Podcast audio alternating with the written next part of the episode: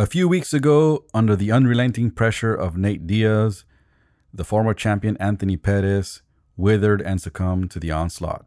Like Nate Diaz, there are just a few other fighters who use this tactic. Fighters like Tony Ferguson, Cain Velasquez, and Justin Gaethje, who come forward, who will not quit, who will take some to give some, and who can make even the toughest of all the fighters wilt in defeat.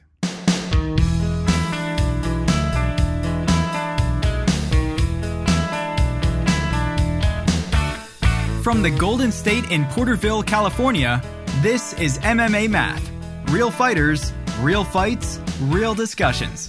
With your host, Professor Diaz, and the former featherweight Bellator champion of the world and former bantamweight UFC title challenger, Joe Soto.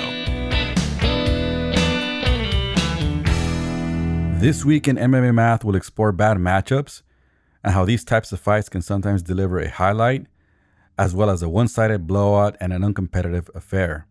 Plus, we'll look at the cowboy perspective, where he's at, and what it means as a fighter, as well as the Gaethje point of view. We'll also take a closer look at the fight between these two fighters and what Donald must do to ease the pressure and win this fight.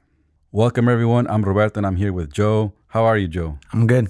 Joe, before we look into the Donald Cerrone Justin Gaethje fight, let's begin with the type of fight that this proposes to be I mean, Cerrone and Gaethje are big names, great fighters. So just based on that, this seems like a no-brainer. However, Max Holloway versus Brian Ortega sounded like a good fight. So did Khabib versus Conor. But let's get real, those were all blowouts. So unless Cowboy can pull something out of his hat, this seems like a bad matchup for him. Joe, when you get into the top 10 of the division, what are some of the reasons this sometimes happens? Is it the stylistic matchups, or is it, as we discussed in our last episode, a result of this crappy ranking system? Uh, I think it's a it could be a stylistic matchup for sure. I think that has a big part to do with it. You know, um, one fighter is just a bad matchup for the other guy, and also with the ranking system. Sometimes they just put. I mean, it's not necessarily the best guys. Sometimes the big they, they'll put guys with the biggest names in the top ten. Now, looking back at the Max Holloway Brian Ortega fight, was that an example of a style mismatch, or was Brian Ortega a result, a byproduct really, of a broken ranking system?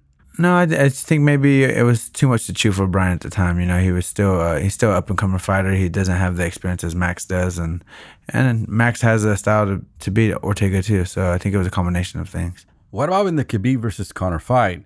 Was that the case of simply a stylistic disaster for Conor, or was Khabib just that much better? Well, it depends if you ask Conor because he'll blame it on his foot. So, uh, or it could be a stylistic matchup. Uh, obviously, Conor's not a very good grappler, and uh, you know we've seen him lose by submission. I think that was his third time. Joe, I think there are probably some fighters that, because of these rankings, get elevated to where they don't belong. In fact, as good as a fighter that Darren Till is, I thought he got pushed to a title fight way too fast. I mean, Darren Till beats an undersized Donald Cerrone and then in a controversial win over Wonderboy Stephen Thompson, he got a shot. That was it. In fact, there was nothing else on his resume that said that Darren Till was a top five guy. Now, that's my perspective, Joe. What about you as a former fighter? Do you think that there are cases like this, or do you have another take? Yeah, no, I think I think you're right with Darren Till. I think he was I don't think he was there yet. I think he was pushed too early. I mean, basically, he became kind of a star or a bigger name because of that one fight against Cerrone. I think that was, you know, threw him into the rankings, but I don't think it was justified. I don't think he was ready for a title shot. Let me go back to Cowboy for a bit. The reason I think this is a bad matchup is not because Gaethje is a better fighter, but because of his style, the pressure that he puts on his opponents. And it's no secret, Joe Cowboy's a slow starter. And he has a tendency to sort of shell up and retreat when the pressure is put on him right away. I mean, this isn't Cowboy's rodeo. Do you see it different? Is there something Cowboy does that can prevent Gaethje from that type of pressure that he puts on? Maybe if he, it's definitely a hard fight for a Cowboy, but I think maybe if he could hurt Gaethje early, maybe stun him, drop him, and then you know try to try to use one of his slick submissions from top, then you know that that could help him out. But besides that, it's going to be a, a tall task. He's going to be on his bicycle all night, and he's going to you know really move and stick.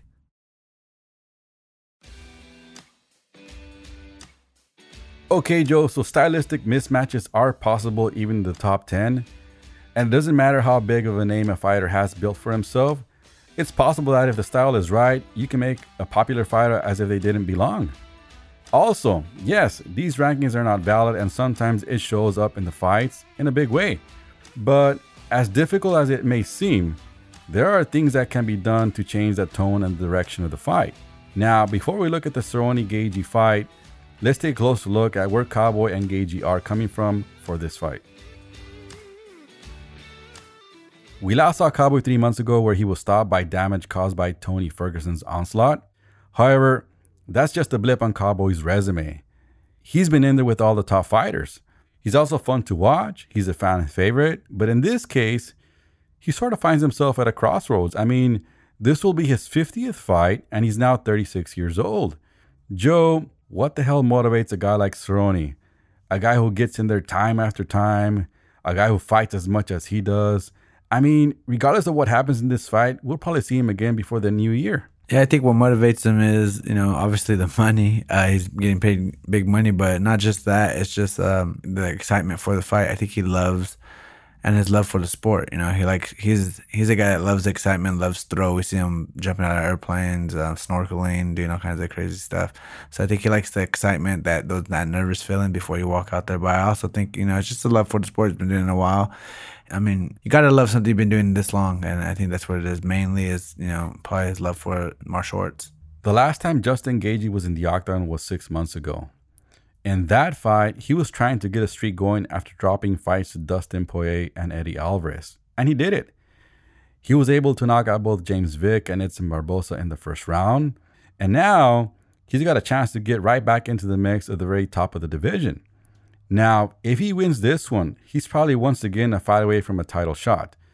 Joe, is Justin ready for another one of his fights? Is he ready for another war?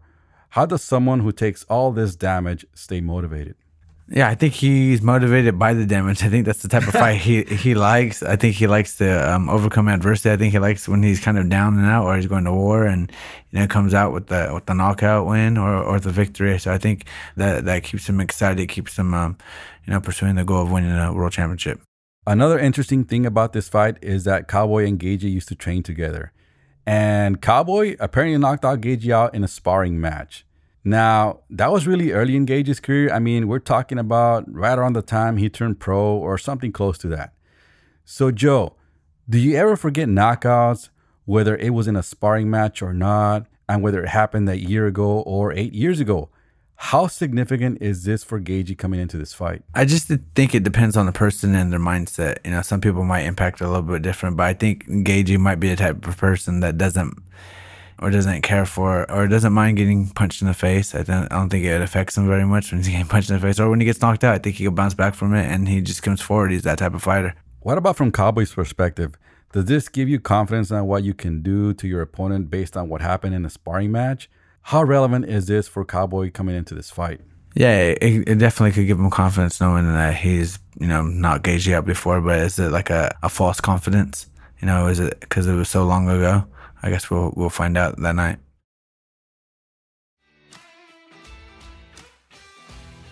So it looks like both fighters are motivated in their own right. Cowboy is trying to stay relevant and is looking for a win to remain a contender and Justin wants to prove he's ready for a title elimination fight. Also, sparring matches are not fights, and many times fighters don't perform as they do in a real fight. Nevertheless, a knockout is a knockout, and that is not easy to forget. One thing is for sure these are two fighters who like to fight, and two fighters who deliver in both victory and defeat. Now, let's take a close look at this matchup and what Cowboy must do to stop Gaethje's run. Okay, Joe, Cowboy is two inches taller and has a two inch arm reach advantage. But not only that, Cowboy spent two years at 170 and in true Cowboy fashion recorded 10 fights. On the other side of the case, Justin has spent his entire career at 155, so Cowboy is a bigger fighter. Having said that, Gaethje took out James Vick, who is even bigger than Cowboy, so if at all, can size play a factor?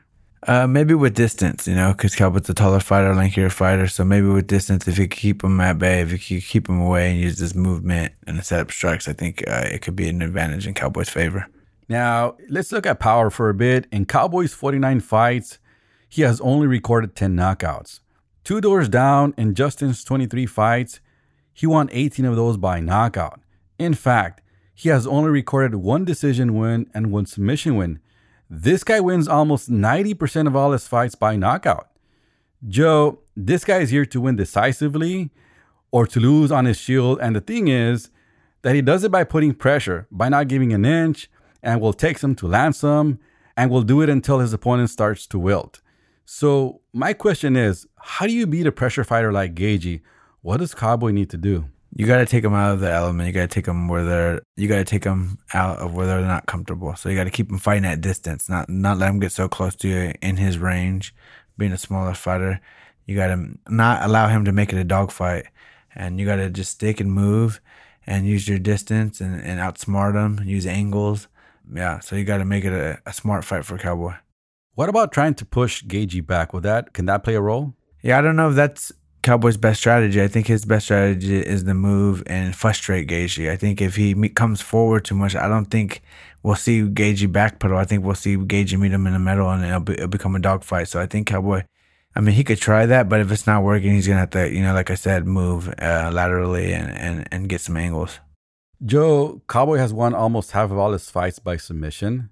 Does he need to take this one down? And can he? Let's remember, Justin Gaethje is a Division One All American wrestler yeah, if he could get the, the fight down to to the ground, I think he has a huge advantage, especially being on top. He has a great submission skills, good jiu-jitsu, and he's a long guy, which allows him to throw on um, you know submissions a lot easier. And I think he can take it down, but the only way he would take it down is not off a shot. I see Cowboy if he could land a punch and and stand uh, Gaethje or, or drop him to the ground, that would be a way he could land a takedown by um, dropping him and then finishing up with a submission. This fight is the main event, so it is scheduled for five rounds. However, because of the type of fighter Justin is, I don't see this fight going the distance.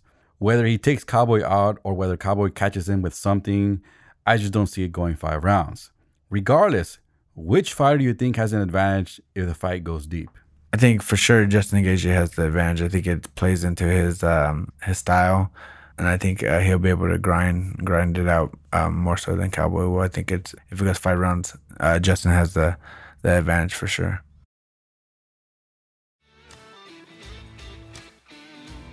Okay, so size matters, but probably not for this fight. These guys will engage and they will not stop until the bitter end. Cowboy must use his movement and kicks and stay out of the pocket and keep the gauging machine at bay.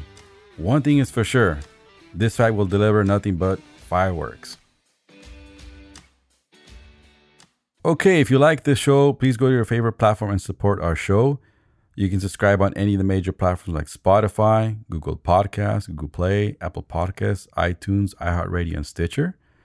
Again, we can be found at mmamath.xyz. And that does it for today. Thanks for listening. And Until next time, fight on.